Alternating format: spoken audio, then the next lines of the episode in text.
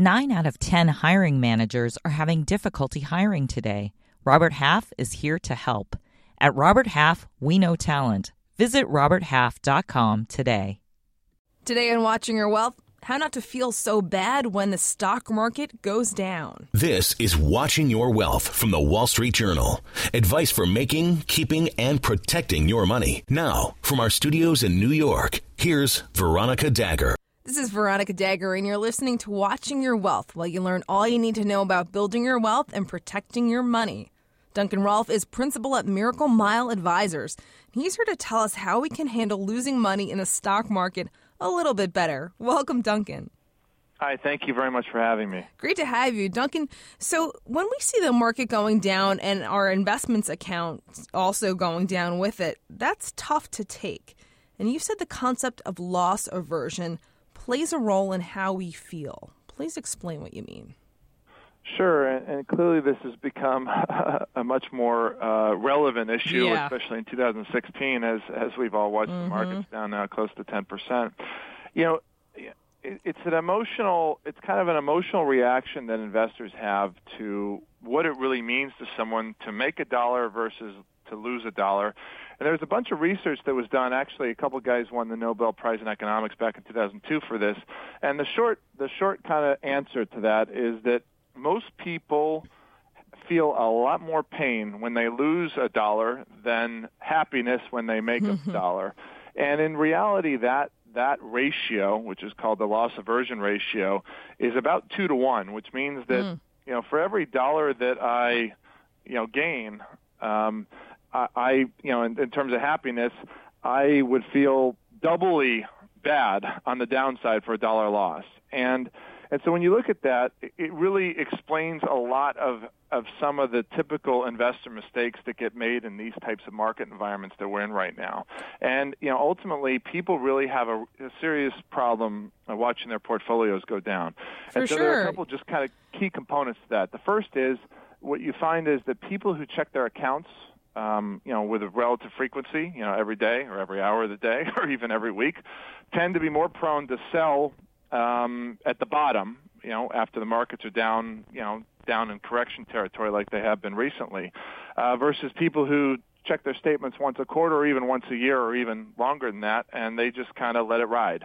That's a big issue. You know, uh, investing is such an emotional experience. I think sometimes people forget that your emotions are so often so tied up with your money and if you're making these decisions based on your emotions, you could make some really poor decisions like selling at the bottom, which is the exact opposite of what you want to do.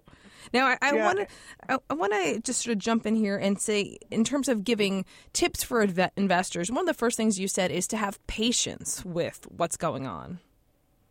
Yeah, and a lot of this has to do with really, really understanding and defining your overall financial goals. Because when the markets go up and down, if you're, um, you know, if you're trying to pay for college tuition for your kid who's two years old, you have a fairly long time horizon between Right. now and when you need that money. And so, so really trying to bucket your allocation um, and, and and understanding the specific time horizons for some of the financial needs of your portfolio is really important. Retirement is obviously the biggest thing that people focus on, and so understanding that time horizon enables you to understand the amount of volatility that you can accept logically um, as you invest money over the longer run.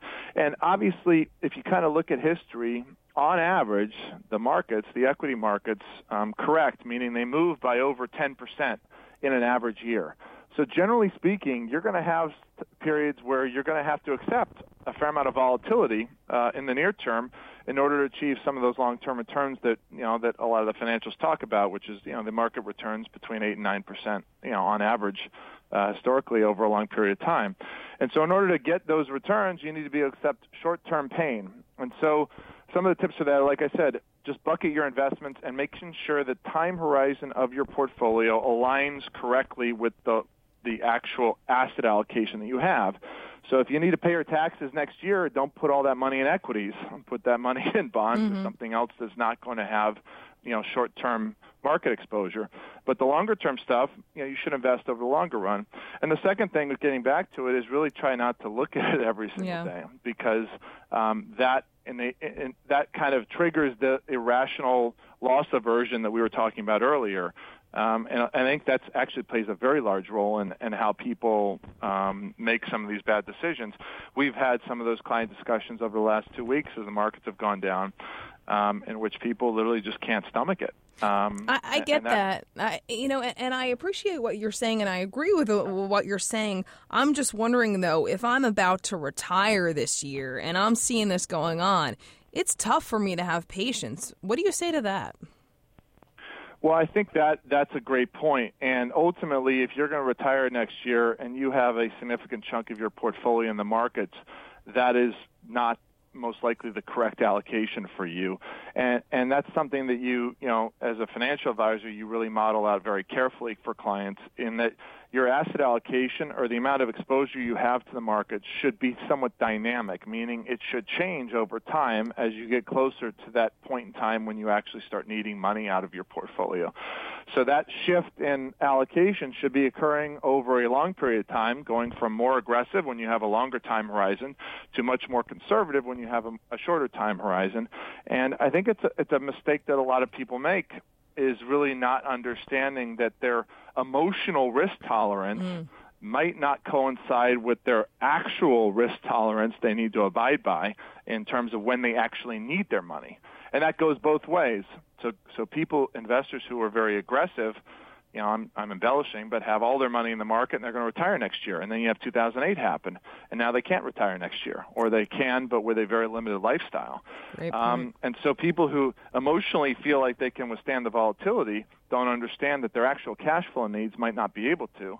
And the flip side is reversed, whereas people who have a long time horizon but literally can't – look at the markets um, for fear of, of having an aneurysm, hmm. you know, need to understand that you know that long term they could actually end up in, in a much worse position, which is to have a portfolio that's too conservative, that doesn't make enough money, so that when they get to that retirement age, they now need to take more risk in order to meet those goals because they've taken too little risk over their lifetime. Very true. I get it. Yeah. So yeah, I think the the sort of the short answer is understand your risk tolerance and how you're going to be able to sleep at night, and don't think you're going to be able to just set it and forget it with your investment allocations. I think those are two big takeaways for our listeners. I need to jump uh, to break, but I would love for you to stick around and take our financial version of the Proust questionnaire next. Are you game for that? I'd love to. Great. You stick around too. Hi, I'm Paul Vigna. If you do not subscribe to the MoneyBeat podcast, you are going to feel worse than a short seller on the day of a big rally. Go to iTunes and WSJ.com slash podcasts. You want to sign up for this one. WSJ Podcasts. Listen ambitiously. Now, from our studios in New York, here's Veronica Dagher. Welcome back to Watching Your Wealth. Now it's time for Miracle Mile Advisors Duncan Rolph to take our financial version of the Proust. Duncan, are you ready?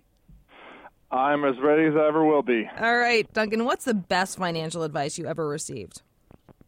The best financial advice I ever received was from an old mentor on Wall Street who told me just to stay married. That's cheaper to do that. Worst financial advice you ever received? The worst financial advice I ever received was from someone who asked to borrow a bunch of money from me to invest in an oil well that had a quote unquote guaranteed return and he'd pay me right back. Never happened. yeah, shocker, right? Fill in the blank. Money can buy a whole lot of convenience. Mm, that is true. Money can't buy happiness. True. Again, if you want a million dollars, what would you do with it after you pay taxes? Well, after I pay taxes, I'd first cry because it would be a lot, and then the second thing I'd do would I'm a boring financial advisor, so I would do absolutely nothing. I would invest that money, and uh, I'd invest the same way I'm investing my other money. I like that. Uh, stay the course. Great fun. Thanks for joining us, Duncan. You got it. And this has been Watching Your Wealth, a production of the Wall Street Journal. I'm Veronica Dagher. For more information, check us out at WSJ.com slash podcasts. Thanks for listening. This episode is brought to you by Vanta. Vanta's trust management platform helps you quickly assess risk, streamline security reviews, and automate compliance for SOC 2, ISO 27001, and more. Learn how by watching Vanta's on-demand demo at vanta.com/wsj.